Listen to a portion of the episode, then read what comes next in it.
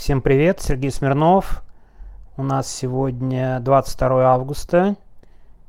Очень даже интересно на этот раз, как будет со звуком, немножко по-другому его сделал. Наверняка будут какие-то жалобы, но посмотрим какие.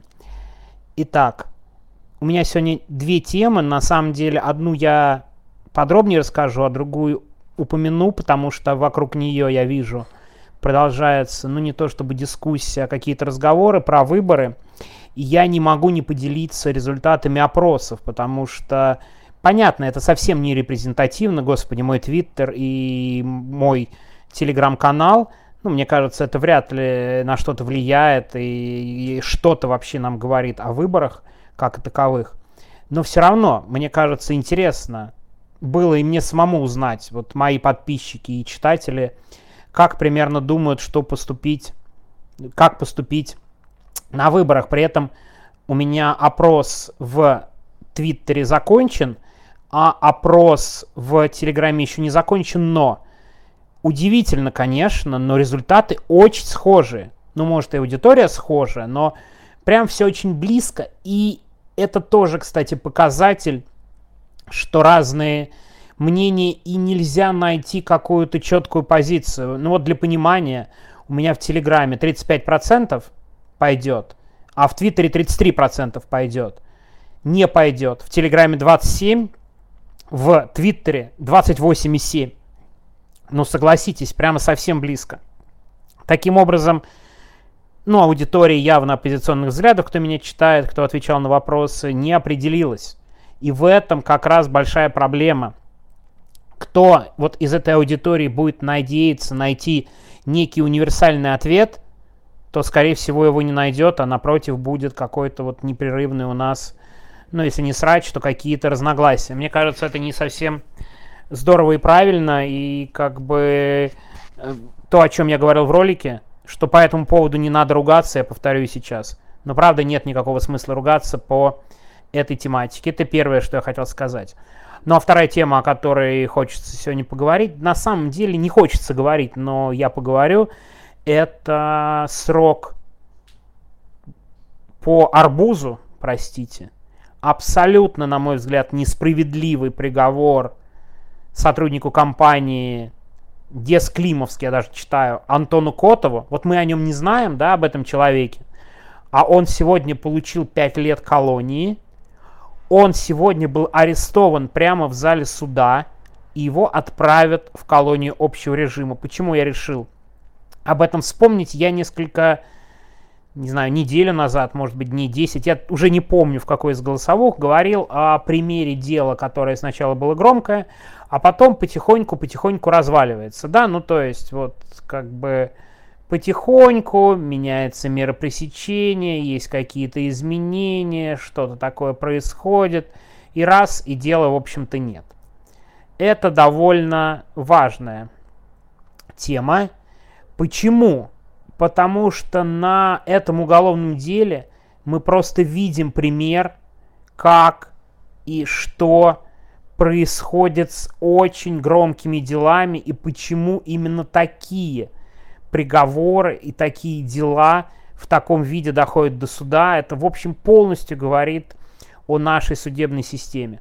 Я, когда говорил несколько дней назад о том, что ну, дело вроде более-менее замяли, честно говоря, надеялся, что человек, который отдал распоряжение тогда и возбуждать дело, и сажать виновного, он об этом забыл. Но, судя по приговору суда, увы, не забыл. Увы, не забыл, или ему напомнили, или он сказал, это надо сделать и решить. Почему я так думаю? Ну, давайте вот разберемся в этом уголовном деле. Очень громкая история, огромная общественная паника, как же так, люди умирают от арбузов. Дело берет под свой контроль лично Бастрыкин. И я почти уверен, что об этом деле докладывают Бастрыкину. Вот ноль у меня сомнений. А что делает Бастрыкин со следователями? Как он их напутствует? Сутки вам разобраться в этом деле. Следователи убежали.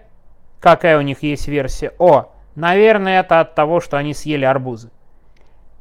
И именно потому, что Бастрыкин отправил этих следователей, и они побежали хватать первую версию.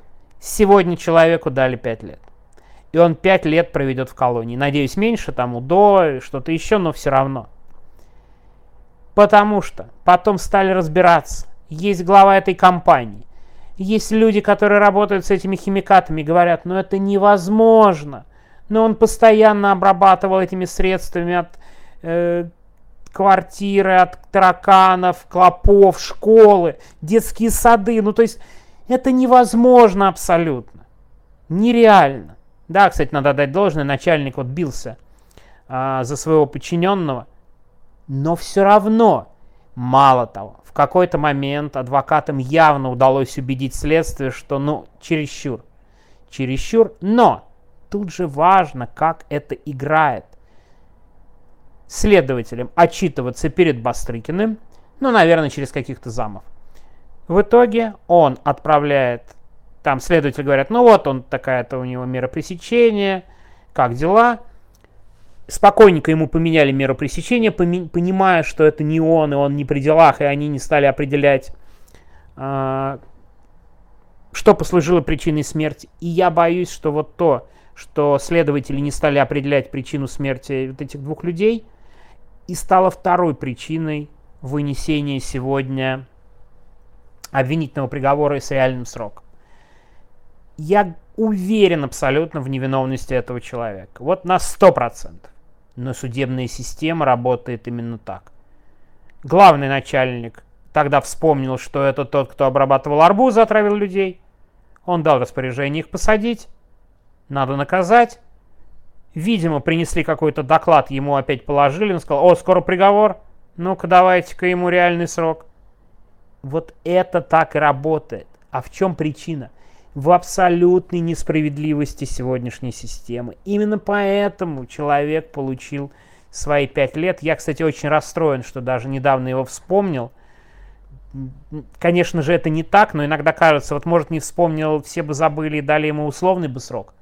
А представляете, как мы говорим, да, вот мы думаем только по политике так, реальный или условный. Нет, по всем делам так. Условный срок тут был бы победой.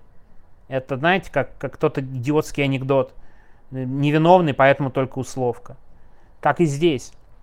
Мало того, я помню единичные случаи, когда система в аналогичных ситуациях давала сбой, и я лично тогда был просто в очень большом восторге. Вообще, знаете, какая у нас проблема есть? Я об этом неоднократно говорил, в том числе у медиазоны. Мы вот пишем, пишем, пишем, пишем, пишем, пишем, пишем, пишем. Никаких результатов. Хоть ты сто раз напиши, что сажают невиновных, ничего не будет, а уж по политическим делам сто процентов так.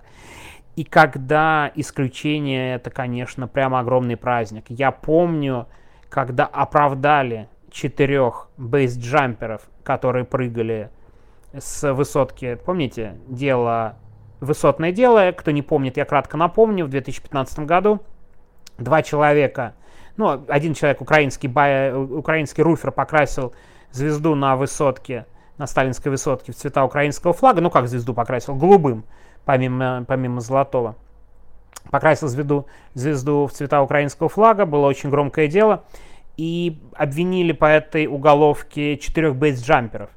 А почему их обвинили, вот это как раз пример, который я хочу сегодня привести. Я много раз об этом говорил, но я вообще очень люблю повторять, потому что это прямо полный показатель, как работает следствие.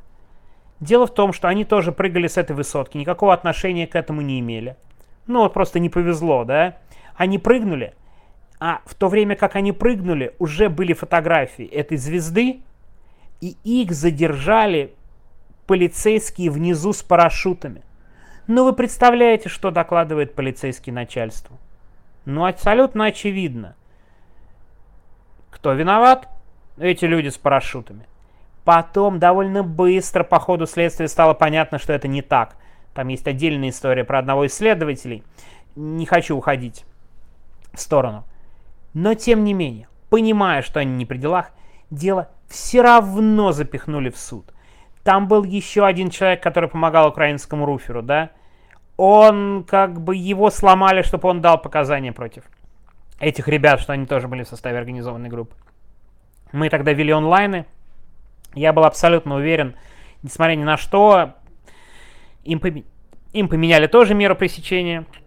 Они тоже доказывали то, что невиновны, но об этом деле тогда активно писали, и было ну совсем понятно, что они не при делах. Никакой связи. Там украинский руфер повесил видео. Конечно, бейджамперы были абсолютно не при делах, у них никаких знакомств, никаких контактов, ничего нет. Но все равно дошло до приговора, и тут, конечно, удивительный размен произошел. Одного человека осудили, их четверых оправдали по политическому делу. Это абсолютно невероятная история. Просто очень большой праздник, ну, потому что очень много писали об этом деле. Э, к сожалению, я вот с ужасом не могу об этом не вспомнить, что оба ребята, там были две девушки, двое э, парней, они оба погибли в, в течение нескольких лет, тоже прыгая с парашютами. Абсолютно ужасная, на мой взгляд, история, но полный беспредел. А почему дошло все до суда? А потому что доложили высокому начальству о том, что начальство сказало, ну, значит, их посадить. И буквально следователи ссали прийти к этому начальству и сказать, что мы тогда поймали не тех. Реально просто боялись зайти и сказать. Представляете, какой там уровень страха? Потому что мы получим за то, что в прошлый раз неправильно доложили. И я абсолютно убежден, что вот в этом арбузном деле ситуация такая, но представляете, как времена изменились. Тогда, в 2015 еще даже оправдывали – я уверен, что по части таких дел давали условные сроки. Я сейчас сходу не вспомню, но не сомневаюсь, что были дела, о которых даже мы писали, заканчивающиеся условными сроками. Но сейчас уже нет. Реальные пять лет по полному выдуманному делу, когда следователям было лень работать, и они ничего не сделали. Да, конечно, они провели свои экспертизы, эксперты написали, что надо. Мы видели миллиард этих экспертиз. Как они подписывают эти экспертизы, какие у них эксперты. Но вот беспредел и абсолютная тупость судебной системы, бесконтрольность, крышесносность этих придурков, принимающих решения на самых ведущих должностях, полная деградация, кстати, их как личности, это тоже отдельная тема, и приводит к таким чудовищным решениям, просто губит жизнь людям не при делах. Какой-то рабочий мужик, он обрабатывал по ночам Э, не зарабатывая не так много денег, явно супермаркеты. И вот он теперь пять лет отсидит. Но знаете, слава богу, что, как говорится, не на войне, надеюсь, на войну он не поедет в этот идиотский шторм Z, но сам факт. Абсолютно чудовищное сфабрикованное дело. Это к тому, что когда мы требуем свободы политзаключенным, это хорошо и здорово, но представляете, сколько у нас в стране невинно осужденных людей – мы это видим на очень четком и конкретном примере, и это я даже не касаюсь массы других дел, от мошенничества до 228 статьи. Полностью, конечно, эта система нужно тотально менять, и выход э, тут просто вот полной перестройки. Так что вот так. Кстати, сразу, кто дослушал до конца, напишите, как звук. Сейчас наверняка выйдет, что я слишком кричал сегодня. Просто ближе повесил микрофон и говорю погромче, дети еще не спят. И еще сразу предупреждаю, завтра уезжаю в отпуск. Не будет меня неделю. Я микрофон-то возьму с собой, но, честно говоря, не знаю, будет ли у меня моральные силы и дух записывать какие-то голосовые сообщения. Посмотрим. Я не определился, но как вот Трещанин был в отпуске, он не, не, очень, не каждый день записывал, но, возможно, так и я. Посмотрим, будем наблюдать, как говорят люди, разоблачающие Суровикина, Э, с Суровикиным отдельная тема, но пока не хочу говорить, все это выглядит как очередная волна слухов. Посмотрим, ну то, что его сняли с поста, выглядит логично. Ну вот. Ладно, все. Напишите, пожалуйста, насколько вас в этот раз устроил звук. Пока.